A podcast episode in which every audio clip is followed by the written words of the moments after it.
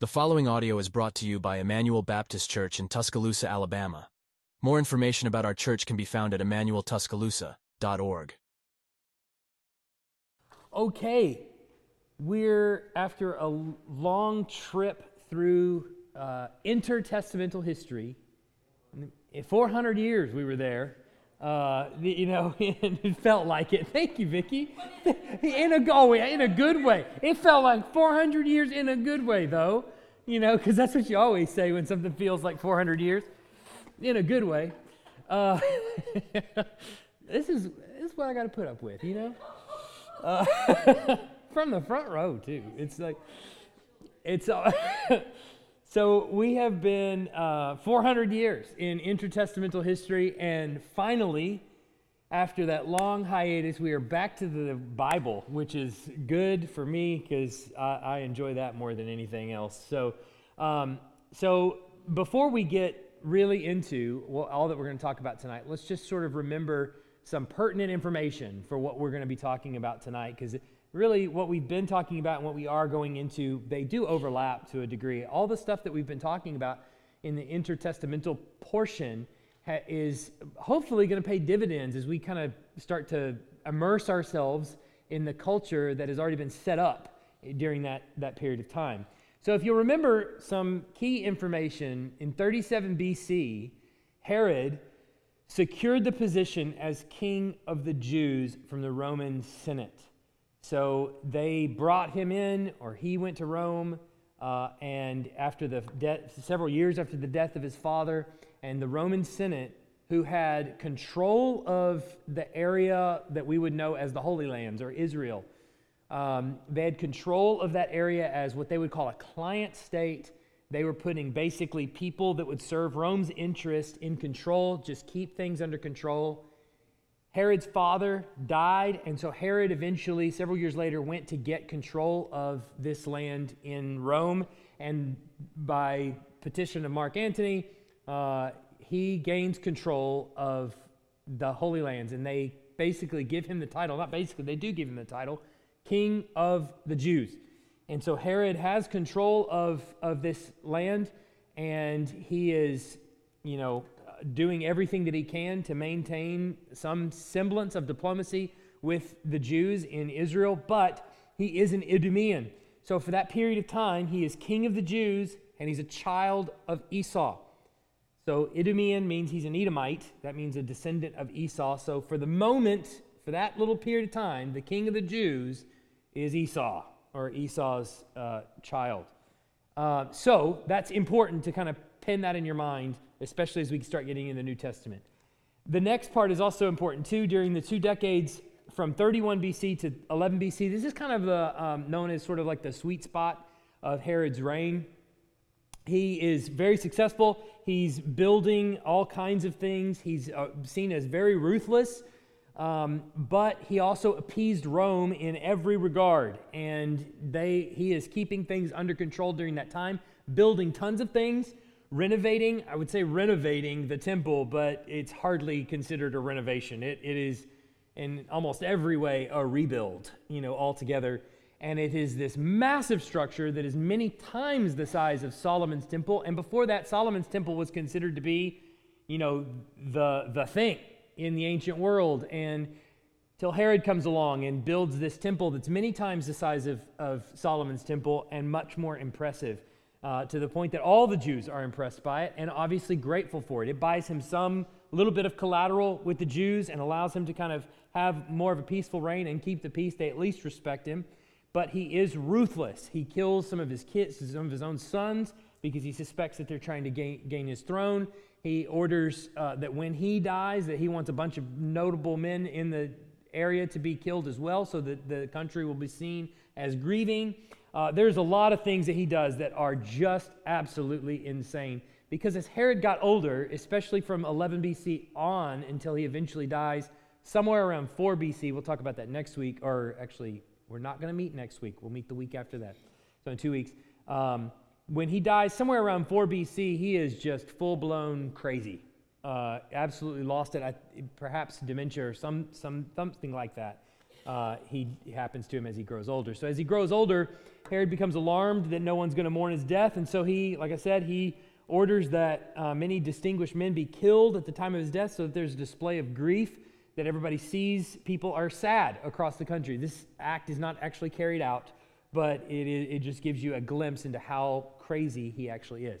All those things in regards to Herod help to make what happens in the New Testament, particularly in the book of Matthew, make a little bit more sense in, in terms of how crazy he goes over Jesus being born. But we're going to deal with a couple other things as, by way of introduction before we actually get into that material. And I want to uh, kind of help us to think about how we're wanting to go through the New Testament and what exactly we're doing when we're studying the New Testament and all the things that we've got to pay attention to when we're reading the New Testament. And, and I would say if, you, if you're not, if, you uh, if your awareness isn't raised for these kinds of issues as you read the New Testament, I mean, it's true you're going to be missing something. I guess that's always the case. We're always going to be missing something as we read. But if your awareness isn't raised for some of these, these issues, then it, it's going to, uh, some of the things that are stated in the New Testament aren't going to make any sense. And so, my hope is that as we cover, as we go through the New Testament, we don't only just lay it out chronologically, but then it helps to put some of these very strange passages of Scripture into place so that they make a little bit more sense to us. Ultimately, we're going to get to the end where we're going to talk, go through the book of Revelation, which is, you know, probably the most uh, crazy book that is hard to understand. That hopefully it'll make a little bit more sense as we get there. Uh, it's not going to be easy, but it, but at least maybe it'll make a little bit more sense. The Old Testament is not merely drawing to a conclusion with the New Testament, but it's coming to its purpose. So this is, if you just pause for a second, let's think about this. I want to go through this a little bit slower. Um, you could you could think about the Old Testament as the end of the book, right? Okay, this is this is how it ends. This is the the, the ending, and, and that, that's true enough. But it's more than that. If we can take it just a step beyond that, the Old Testament is not just coming to a conclusion; it's actually reaching the purpose. In other words, without the New Testament, the 39 books of the Old Testament don't make any sense. In fact, they just, it just fails. The book of Malachi closes with a promise, but if that promise doesn't ever, isn't ever fulfilled, it's an absolute failure. There's no question about it, right? So the New Testament is really the, the Old Testament reaching its, its final purpose. This is what the whole New Old Testament was written about, was getting to this point. And so all that means that all the things that happen in the Old Test in the New Testament, um, well, there's a lot of things, in other words, that are happening in the New Testament that are trying to conclude all the things that opened in the Old Testament. So uh, let's go through some of those. The Old Testament fulfills its narratival purpose in the New Testament. Don't look that word up in the dictionary. You probably won't find it. Uh, but In other words, it's a story. So, first, the, the Bible itself is a story. And without the New Testament, that story is nothing. It's a whole bunch of promises that have been made and then just forgotten. It's a whole bunch of figures that have been laid out before Israel that are then just, they just disappear. And they're, they're nothing. So there is a story that remains unfulfilled if not for the New Testament. It's just not complete, it's gone. Um, the Old Testament fulfills its historical purpose. That is to say, why has God created for himself a people? Why did Abraham, uh, Israel, uh, David, why, why are these people significant? Um, these are actual people in an actual place at an actual time that God came along and selected. He called Abraham out of the land of, of Ur, of the Chaldeans, and he brought him to the promised land. That's a real guy at a real place in history that he brought to here. And he, and he then, out from him, he created a people. And then that people then came a king, David. And he called him and he said, I, am making a promise to you. And that there's all kinds of people in between that he was actually dealing with. And then if it ends at the Old Testament, was for nothing. That whole section of history absolutely doesn't matter. And if, if I'm standing next to a Jewish person, they would say, Ah, but it does matter. God came and he talked to Abraham and he dealt with Abraham, and we learn lessons from Abraham, and we learn things from David, and we learn that obedience is what God desires. Yes, but God made a whole series of promises to these people that he never fulfilled. God dealt with these people and did things for these people that never ended up coming to fruition. So, if, it, if, if there is a God who's playing sick games like this, who cares? It doesn't matter because what is the promise of eternal life or resurrection from the dead then if he's done all this in history and now he's dealing with us? We can't guarantee that we're ever going to get there anyway. So, what does it matter? Historically, it really matters. So, I want to go back and read some of these. I've gotten too much into the last few weeks and not reading the Bible. Let's do that. So, it fulfills its narratival purpose. I want, I want to remind you uh, of how the Old Testament ends. Look at Malachi 4 4 to 6. Remember the law of my servant Moses, the statutes and the rules that I commanded him at Horeb for all Israel. Behold, I will send you Elijah, the prophet, before the great and awesome day of the Lord comes. And he will turn the hearts of, their, of fathers to their children and the hearts of children to their fathers, lest I come and strike the land with a decree of utter destruction.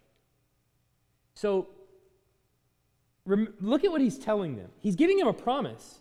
The Old Testament ends with that promise in verses 5 and 6. There's gonna, something's going to happen before the day of the Lord comes, and it's going to be that Elijah comes. I'm going to send Elijah first, and then the great and awesome day of the Lord is going to come right after that.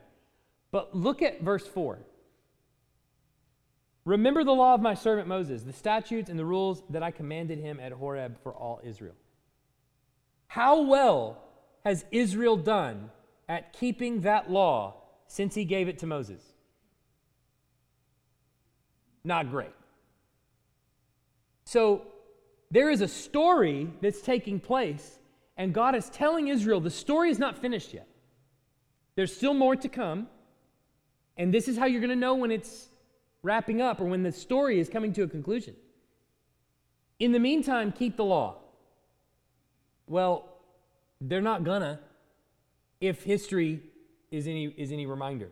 So the point is that there is a there is an ending to this that's going to help make those commands make sense. And it's gonna it's actually gonna fulfill the purpose of those laws. Okay. Then he's then the Old Testament fulfills its historical purpose um, for all these things. I want you to see Genesis 3:15. Look at how this flows. Okay, so I want you to just kind of track with me if you can. I will put enmity. This is right after Adam and Eve fall. This is God giving the punishments to. Uh, this is to the serpent, but it's to the man, woman, the serpent. This one right here is to the serpent. He says, "I will put enmity between you and the woman, and between your offspring and her offspring. He shall bruise your head, and you shall bruise his heel. Now, who's he talking about there? Now, you and I are going to say, well, that, that's Christ. That he's talking about. There's a promise there in Genesis 3:15 that there's something that I'm doing that I'm going to accomplish through this whole tragic set of circumstances, there is something that's going to be accomplished through this, and it's an offspring that's coming to do battle with the serpent himself, the devil of old, as it were. Okay, but then go to 12, Genesis 12, 7. He says, Then the Lord appeared to Abraham, Abram and said, To your offspring I will give this land. So he built an altar to the Lord who had appeared to him. Okay, he says, To your offspring I will give this land. Who's he talking about there? To your offspring. Who is it? Got Israelites. You got Jews. Anybody else got another got offer another answer? Let's read the New Testament. Let's see what the New Testament says. The next verse, Galatians 3:16. Now the promises were made to Abraham and to his offspring. That's what we just read, right? It does not say and to offsprings referring to many but referring to one, and to your offspring, who is, what does he say? Who does Paul say he's talking about? He doesn't say he's talking to Israel or about Israel. He says he's talking about Christ. Who, to whom does the land belong? To whom does the land belong? Christ. Why? Why does it belong to Christ? Well, we got to answer that. We're not going to answer it right now. But there is an answer to that. There is a reason why the land belongs to Christ. You'll hear this a lot in Christian circles. There's a bunch of debates and things like this that go on and on and on and on and on and on. And there's all kinds of talk about the land. Well, the land, the land, but the land. The land was a promise. The land was a promise. The land promised. The land's a promise, and the promise has to be fulfilled because the land. Whom does the land belong? Paul says the land belongs to Christ. There's a reason for that, and we'll get to that. But I want you to track with what, what's being said here. There, there are people in history that God is dealing with and he's making promises to, and there's a real group of people called the Israelites who in the Old Testament are identified and called out from nowhere as the people of God and made a people for his own possession. They, they, are, they are real, and the New Testament has to show how that resolves. What happens to them?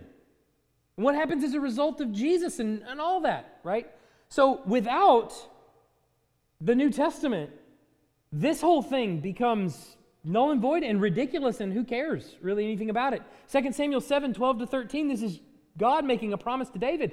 When your days are fulfilled and you lie down with your fathers, I will raise up your offspring after you, who shall come from your body, and I will establish his kingdom. He shall build a house for my name, and I will establish the throne of his kingdom forever. Who's he talking about? Let's say it louder. Okay, he's talking about Christ. But ultimately, he's talking about Christ. Is there anybody else that's meant? Solomon? Solomon's going to literally build a house in the name of God. He's going to build a temple. In fact, the next verse will go on to say that when he sins, I'll correct him. Right? So we would say, well, Christ doesn't sin. God's promise is really about the whole line of David.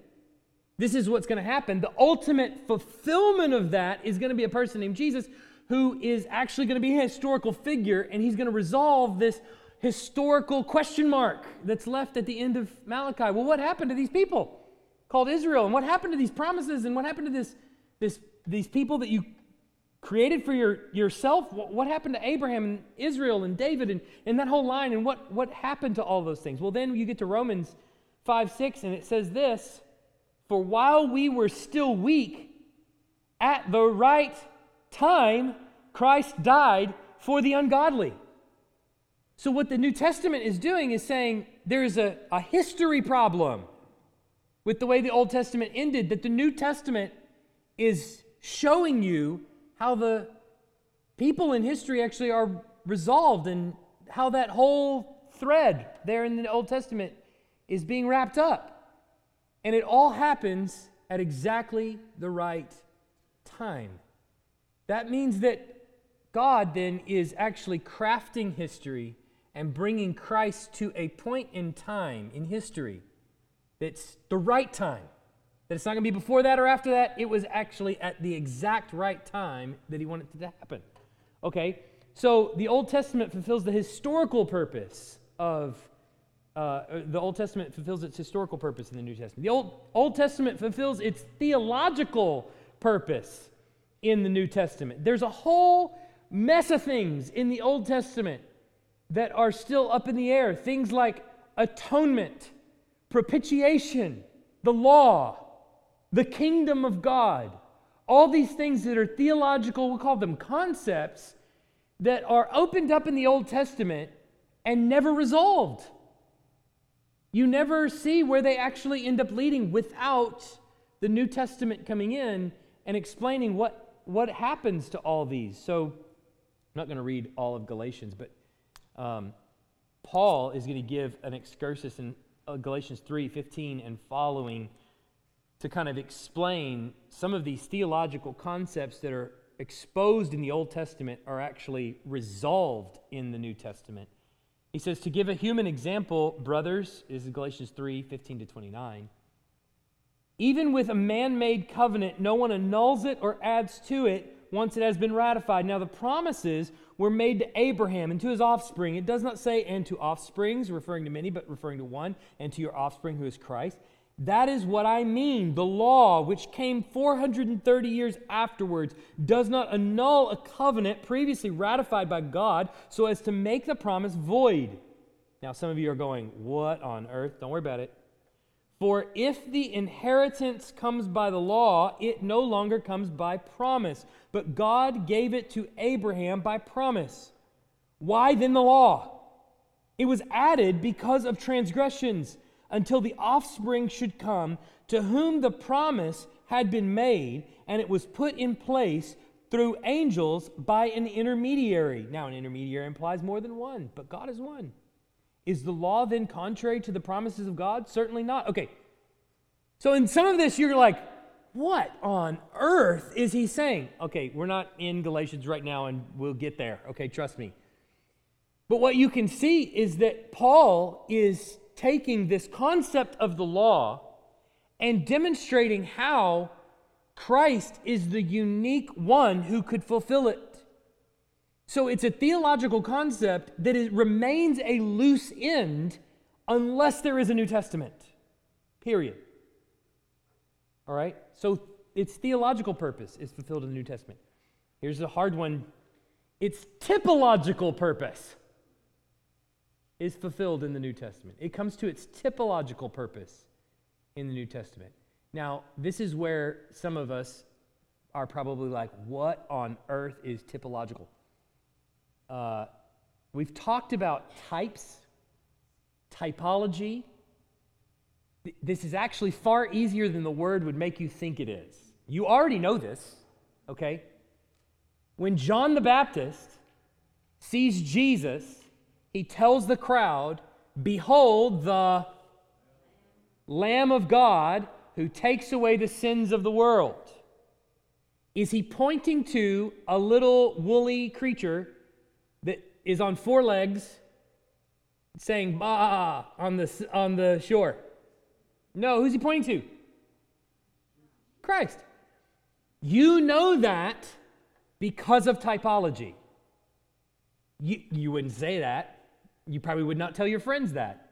But you know that because the lamb of the sacrifice in the Old Testament, the lamb without spot or blemish, that is given for atonement of sin, is a type or a model or a picture of what the big kahuna actually is going to be like.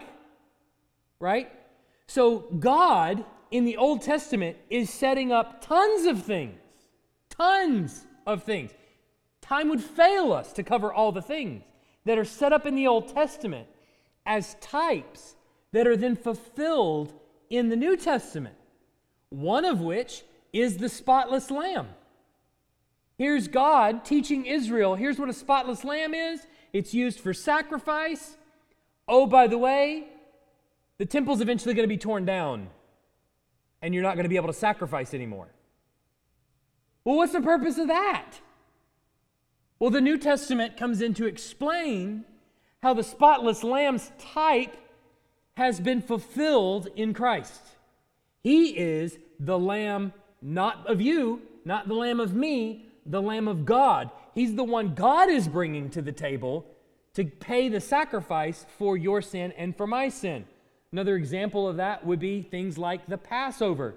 There is the blood of the lamb that is spread on the doorpost so that the angel of death passes over the house and does not kill anyone covered by the blood of the lamb.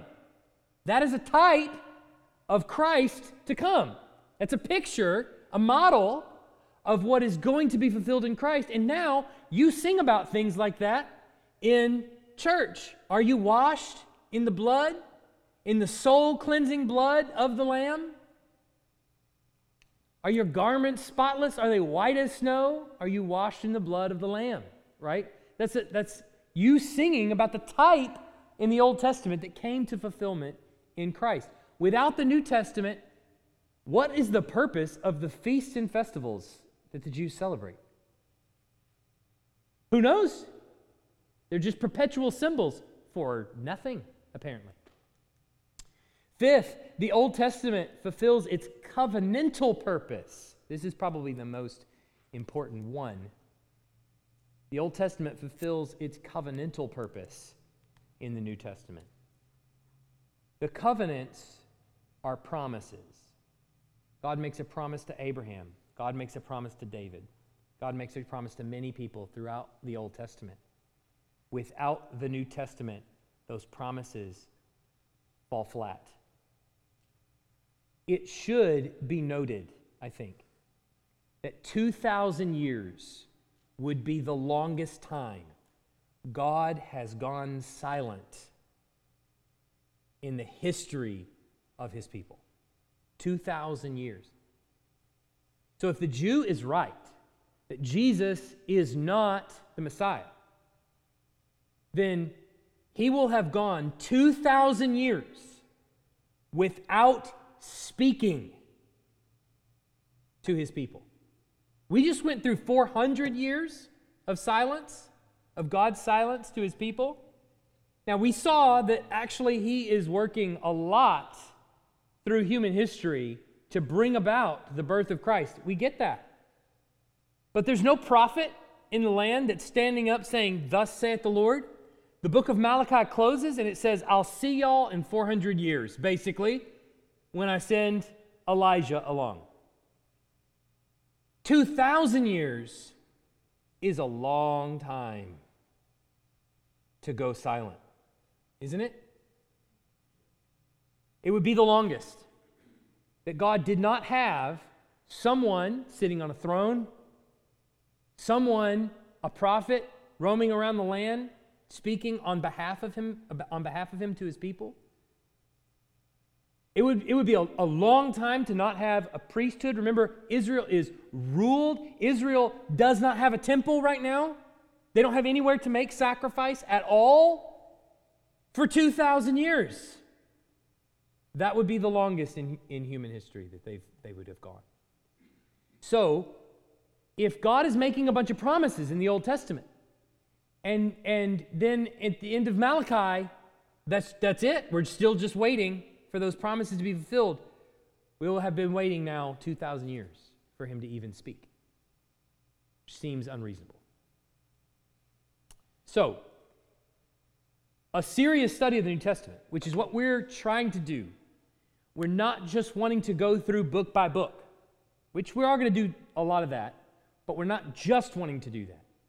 A serious study of the New Testament has to keep track of all these themes narrative, narrative themes, the story, historical themes, the purpose of the people and how they actually come to fulfillment, the theological themes, thinking about atonement and propitiation and law and kingdom and how we're saved and all those kinds of big theological concepts. We've got to keep track of those too because the New Testament is talking about those as well.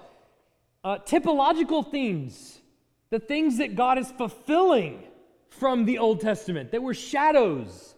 And some of them are weird Some of them you're not thinking about that Matthew is going to say this was to fulfill. And you're going to go, huh? That doesn't make any sense. But we got to keep track of those too. And covenantal themes, the promises that God made in the Old Testament that are coming to fulfillment. We've got to be reminded of those too. So that means you have to go through the New Testament really slow. right? If you know me, you, you, know I'm more of the uh, tortoise and not the hare. Um, so we've got to keep track of all those themes as we go through the New Testament, and that's what we're going to do. And so, any given week, we might be in one or, or the other or all of them, and we're going to be in something of all of them tonight. Um, Matthew, in fact, the, actually, the whole New Testament opens with what? What is it? It's up there. Yes, you can cheat if you want to. What is it? A genealogy of Jesus. And you know, I, I, we obviously went through Matthew for a long time. I'm not going to pretend you remember any of those sermons, so I'm just going to go through it again. Um, why not? Um, but, but a lot of people get to the genealogy of Jesus and they go, you know, they're in Matthew and they're like, why? Why open your gospel this way? Why? This seems weird. And the genealogies, honestly, in the Old Testament, let's just be honest, if they're in your Bible reading program, a lot of times you get to the genealogies and you're like, skip that one and that one and that one. I can't pronounce any of these names, and you kind of keep going. And here's a rehearsal of all the kings, and we're actually going to spend some time on the genealogy in a couple weeks. But um, but it opens with the genealogy of Jesus, and and right in the first verse, he lists some key names that are actually really important. And I want to I want to read Matthew one one so that you can see this is not even really the genealogy yet. It's just kind of the the tagline, the first line of the genealogy. And he says, The book of the genealogy of Jesus Christ, the son of David, the son of Abraham. So, to give you an idea how slow we're going through the New Testament, we're not even touch the son of Abraham yet. All right? we're just looking at the fact that he's the son of David. Um, there is a point in Israel's history where the, the kingship of Israel, and especially um, the royal dynasty founded by David, that the hope of the Messiah is tied to. So, in other words, there's a point in Israel's history where they start to look at the throne of David as the, their act, the source of their actual hope. If we have David's son on the throne, we're okay.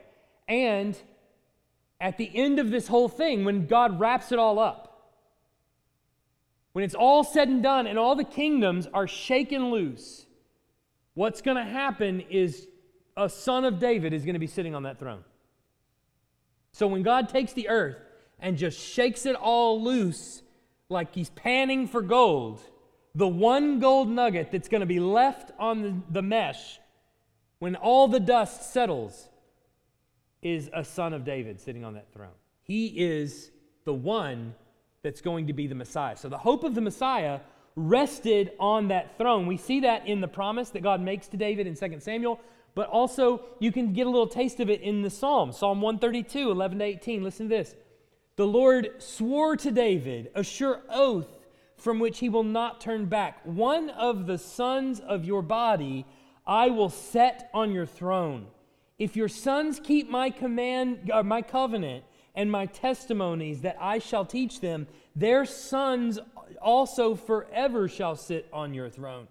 For the Lord has chosen Zion, He has desired it for His dwelling place. This is my resting place forever. Here I will dwell, for I have desired it.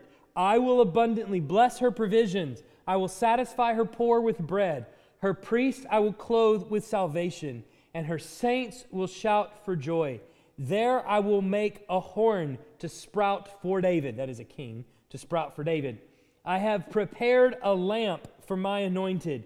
His enemies will, I will clothe with shame, but on him his crown will shine. You hear that? That is, that is messianic. That is, that is the hope of eventual salvation, and it's going to come through no other means than the son of David. And they're very clear on that. So, soon after David gets, receives this promise in 2 Samuel, you can see this theme starting to develop in the Psalms and all throughout the Old Testament, the rest of the Old Testament. However, soon after this promise, the fortunes of David's house began to wane. Though they, they were, there were high hopes in the Davidic covenant, that is the promise that God makes to David, there's, there's a lot of hope there, and there's the hope of the Messiah, like we just read. So there's all that, but then David sins, then Solomon sins, and the kingdom is split, then Rehoboam sins, then, oh man, it's really torn to chaos then. Then there's a whole bunch of people that come in to possess the land and lead them off into captivity. So, this promise, this hope of the Messiah, then starts to take a dive a lot. And Israel is destined to be ruled by other nations for the better part of a millennia. For some 600 years, you have one nation after another either taking them off into captivity, bringing them back into the land, but ruling over them after the northern kingdom leaves to Assyria, the Israelites are not one people and do not govern themselves really ever. And, and still to this day. So we're talking, what is that, 2,600 years roughly? That Israel has been without a solid kingdom ruling being kind of autonomous, as it were, or, or ruled by the Lord and by his king, by David's heir, as it were. So, for a long time. So, this idea of the Davidic covenant begins to kind of take a dip at some point where they kind of go, How are we going to get out of this, guys? How are we going to, how are we going to, you know, have somebody on the throne? It was in these depressing circumstances that then the prophets come in in the Old Testament and they start to double down on the fact no, guys, really, it's still David. David is still the one that we're looking for. Look at Amos 9 11 to 12. It's in your handout there, verse packet in the back. Amos 9 11 to 12. In that day, I will raise up the booth of David that is fallen and repair its breaches and raise up its ruins and rebuild it as in the days of old, that they may possess the remnant of Edom and all the nations who are called by my name, declares the Lord who does this. So Amos 9:11 says, "No, no, no. It's not going to be anybody else. I know we've got all this the Babylonians, we got the Assyrians, I know we got all this. But don't despair. God is not slack concerning the promise that he made to David, and it looks like he's forgotten. I get it. But he's going to rebuild the tent of David. Okay, now when he says he's going to rebuild the booth of David that is fallen and repair its breaches, it puts in mind that he's going to restore Israel to its days of glory, right? Doesn't it seem like that? Is that what it sounds like? When is this fulfilled? Has it been fulfilled yet? When you read it, you would go, no. Until you get to Acts 15, and the New Testament church says, it's been fulfilled as the Gentiles come to salvation. So many of these passages that are look, they look open-ended and look like, well, we got to restore Israel to its days of glory. What we find out is actually God's done this in Jesus, who, by the way, as a reminder, owns the land. All right, just let me come back to that. Okay. And then look at Hosea 3 5. Afterward, the children of Israel shall return and seek the Lord their God and David their king. And they shall come in fear to the Lord and to his goodness in the latter days. Who is David their king that they're going to turn to and seek? He's not talking about another son that's coming. Jesus is it. He's the end of the road. He's the Davidic king that they're going to turn and find. Okay? All right. So, uh, so there's this promise that it's, it's going to be David. And as it gets really depressing, the prophets begin to speak confidently of the coming day of Yahweh, the day of the Lord, where he comes and he restores David's fallen house and builds it up, and he's going to do that in Christ. So in the prophets, the hope of the day of Yahweh and the hope of the revival of David's sovereignty tended to merge. So Yahweh's going to come and he's going to revive things, but also David is going to sit on the throne and he's going to put David as king. Oh, wait a second. The hope of the revival and the hope of salvation and David the king are actually one person. Not, not two different things that God is doing. It's not as though God is going to restore a nation, lead them out of, you know, slavery through the wilderness, cross the Red Sea, and, and through the wilderness, and then into the into the Jordan, into the promised land again, and then and then, oh, let's go ahead and put David's line back up on the throne. No, no, no. David's heir is going to do all of it. He's going to bring the revival. He's going to sit on the throne. David's heir is going to be the one. So they start to merge. And so he would inaugurate this golden age, which not Israel only, but actually all the earth will rejoice in the knowledge of Yahweh. So you get a flavor of this in the Old Testament when you read Isaiah. Actually, all the prophets, but Isaiah 9, 6 to 7. This is, you're familiar with this one. You've heard this one. For to us a child is born, to us a son is given, and the government shall be upon his shoulder and his name shall be called Wonderful, Counselor, Mighty God, Everlasting Father, Prince of Peace. Of the increase of his government and of peace, there will be no end. On the throne of David and over his kingdom to establish it and uphold it with justice and with righteousness from this time forth and forevermore. The zeal of the Lord of hosts will do this. But then Isaiah 11, 1 to 10. There shall come forth from the stump of Jesse a branch from its roots shall bear fruit. The Spirit of the Lord shall rest upon him the Spirit of wisdom and of understanding, the Spirit of counsel and might, the Spirit of knowledge and the fear of the Lord. And his delight shall be in the fear of the Lord. He shall not judge by what his eyes see, or decide disputes by what his ears hear, but with righteousness he shall judge the poor and decide with equity for the meek of what? The earth. So the, the picture here that they're understanding, even in the prophets, is not only is David going to sit on the throne, but he's going to bring a council, a government, not just to Israel. He's going to bring a government to all the earth. And everybody is going to seek after him. So, what you might have been thinking, Israel, is that at some point your Messiah was going to come and kick out the Romans. But that's not the case. In fact, the one that's coming is going to do something far greater than that. He's going to judge the entire earth, he's going to be the king of all, not just of some. Okay. So, what we find out, as we've been talking about over the last several weeks, is that there were Jews that were supporting the Hasmonean dynasty as they kind of pushed back against the Roman Empire and they kind of kicked them out. Remember this? And they, they get the temple back and things like this. And there are a lot of people that are going, all right, Hasmoneans, we're finally free of the Greek rule and, and we're finally pushing back against all these people that are ruling over us.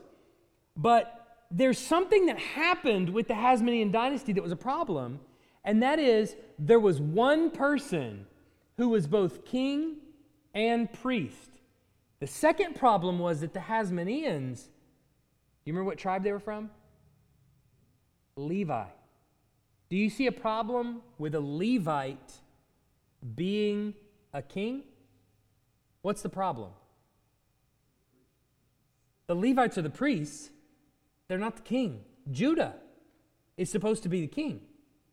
So if Judah is the king, we have a problem with a Levite sitting on the king, and not to mention, the Levite that's on the king isn't even the priest at the time.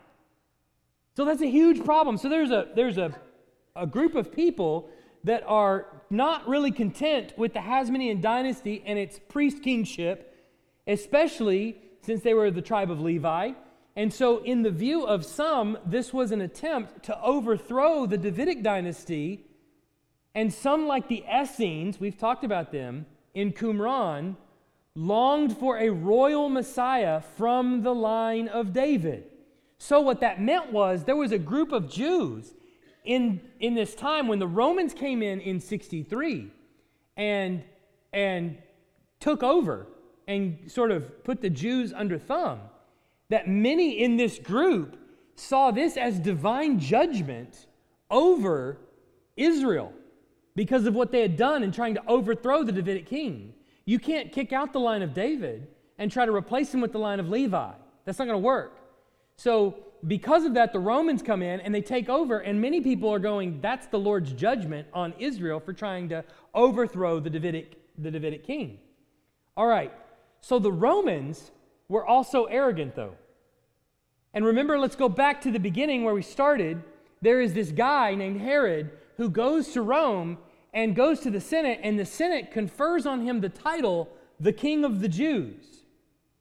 So the Roman government is now under the assumption forget tribe of Levi, forget not a descendant of David, we got a descendant of Esau on the throne, and we don't even care. So, what do you think's coming to Rome as a result of that? So, from the narratives around Christ's birth, we see the affirmation of what was prophesied in the Old Testament in the prophets and what God's people at this specific time are longing for the most. The one who is born who is going to sit on the throne of his father David, but who is also Messiah and Lord. So in the New Testament, when we get these, these narratives about Jesus' birth, it's not put in terms of, hey, great, he's finally here, the fulfillment of the promise. No, they, they use the strongest language they possibly can use to describe the birth of Christ. Look at Luke 1 32 to 33. I mean, these are all verses that you've heard a number of times in, at Christmas. This is the angel telling Mary that Christ is going to be born. He will be great and will be called the Son of the Most High. And the Lord God will give to him the throne of his father David, and he will reign over the house of Jacob forever. And his kingdom and of his kingdom there will be no end. Luke 2 11 for unto you is born this day in the city of David a Savior who is Christ the Lord. That is, who is the anointed one, God. Yikes. That's significant. I mean, that is strong language for this one that is born. So the New Testament then is not telling us, and pay attention to this, the New Testament is not telling us about a baby who is going to grow up to be a king. This is not Jesus is born and one day he will be king. He's, it's telling us about one who is born king already. And this is precisely what disturbs Herod, who is the king of the Jews. So you get the wise men the Magi coming to Herod in Matthew 2 2, saying, Where is he who has been born king of the Jews? Not born heir apparent, not born king to be, the one who is born king of the Jews. In other words, Herod, we know you're not king of the Jews. You're king in name only, but there is one who has been born king of the Jews. And Herod goes, Stop the presses. What did you just say to me? And calls the learned men, and where, where, where, where's this guy going to be born? Well, Bethlehem is where he's going to be born. Notice where they show up. They show up in Jerusalem, where Herod is. They show up to his palace. And the one that's born king of the Jews is not here. Why? Well, he's going to be born in Bethlehem. Oh, okay, okay. So they head out to Bethlehem. But this baby is David's son, we learn from the Old Testament all the way into the New Testament. He's David's son in a biological sense, which is why Matthew opens up his gospel with a genealogy. He wants you to see he's actually literally a son of David, okay, and the rightful heir to the throne, but he is David's Lord in a theological sense. So, what do we get in Matthew 22 41 to 46? We get this explained exactly. It says, Now while the Pharisees were gathered together, Jesus asked them, saying, What do you think about the Christ? Whose son is he? This is Jesus asking them a question. They said to him, Well, the son of David. And he said to them, How is it then that David, in the Spirit, calls him Lord, saying, The Lord, and he quotes a psalm here, the Lord said to my Lord, Sit at my right hand until I put your enemies under your feet. David saying, The Lord, that is God, Yahweh, says to my Lord, Sit under, uh, sit, sit at my right hand until I make your enemy, put your enemies under your feet. If then David calls him Lord, how is he his son? And no one was able to answer him a word. Not from that day, eh, eh, nor from that day did anyone dare ask him any more questions. I love that. So, so what we see is that the promises are beginning to be fulfilled in this baby being born, not just that he is a descendant from David, but that he is somehow also the Lord of David. Because what we find out about this one being born is that he's not just a biological descendant of David, but he is also God eternal, who was with him in the beginning as creation is made, who was with God and who was God. So he's both at the same time, truly and fully God and truly and fully man. So he's born king already. So then, what does Matthew do? Well, Matthew in his whole gospel is going to say, let's look at this. Who is the king of the Jews, actually? Okay? Let's just play with this for just a second. So, with respect to the narrative of Scripture, and starting with the Gospel of Matthew, God's Messiah, that is Christ, is presented in Matthew as a rival king of the Jews. Both Herod and Jesus have this title right now at the very beginning of the gospel. And we find out who's going to keep it at the end. So you get Herod, who's king of the Jews, who turns around and goes, wait a second, somebody else is born king of the Jews? We got to find this out. So one is going to seek to keep the title king of the Jews by might. He's going to send people out to try to kill the rival king, and he's not going to succeed. The other is going to gain the kingdom through his eventual death. But only one can be truly king. But I want you to see this at the very end of Matthew. So, Matthew 2, let's look at Matthew 2, 13 to 16. Now, when they had departed, behold, an angel of the Lord appeared to Joseph in a dream and said, Rise, take the child and his mother, flee to Egypt, and remain there until I tell you, for Herod is about to search for the child to destroy him. And he arose and took the child by his mo- and his mother by night and departed to Egypt and remained there until, what is it? Until when? The death of Herod. Well, didn't turn out so good for that king of the Jews. This was to fulfill what the Lord had spoken by the prophet out of Egypt, I called, what is it? My son. So here is Jesus, the king of the Jews, being protected by God and being called the Son of God. And here is Herod, who is called the king of the Jews, going after the Son of God, trying to kill him. It says, Then when Herod saw that he had been tricked by the wise man, he became furious, and he sent and killed all the male children in Bethlehem and in all that region who were two years old or under, according to the time that he had ascertained by the wise man. This coincides precisely with the end of Herod's life, where he goes absolutely insane and starts killing everybody that he sees as a rival. But then look at the end and see what Matthew does at the very end to see if you catch the irony. Matthew 27 37. And over his head they put the charge against him, which read, This is Jesus, the King of the Jews. Jesus is going to gain it by death, and you think, well, both of them died. Except that in the end of the gospel, Jesus comes back from the dead. Who is the king of the Jews? It's Jesus. Only he is a descendant of David. Only he is rightful heir to the throne. Only he conquered death. At the point where you conquer death, you have unquestioned ascent to the throne, right? If no one can kill you, well, you're, you become king by default. Questions?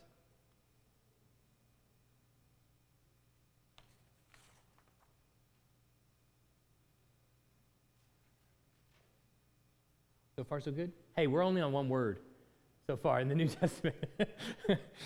we haven't even got to Abraham yet. No, I'm just kidding. Uh, two weeks. So next week, we're not meeting. The week after that, we'll be back. Let's pray. Heavenly Father, we're grateful uh, to gather together around your word and to think through it deeply and study it and to really think through all of the many connections that are coming to bear here in the New Testament and just how even just from a, a, the standpoint of literature, the Bible is impressive. But impressive doesn't even begin to state what it is. We recognize that this is the divinely inspired and authored Word of God that has come to us inerrant and infallible, able to reprove and correct and rebuke and train us in righteousness. And for that, we are immensely grateful for the word that you have given us here and the unique way that you have presented it to us. And so we pray that as we give ourselves to it, you continue to correct us and train us in righteousness. We pray all these things in Jesus' name. Amen. Thanks for listening. If you live in the Tuscaloosa area and are looking for a church, we'd love for you to visit. Our service times are Sunday mornings at 10:30 and Wednesday nights at 6:15.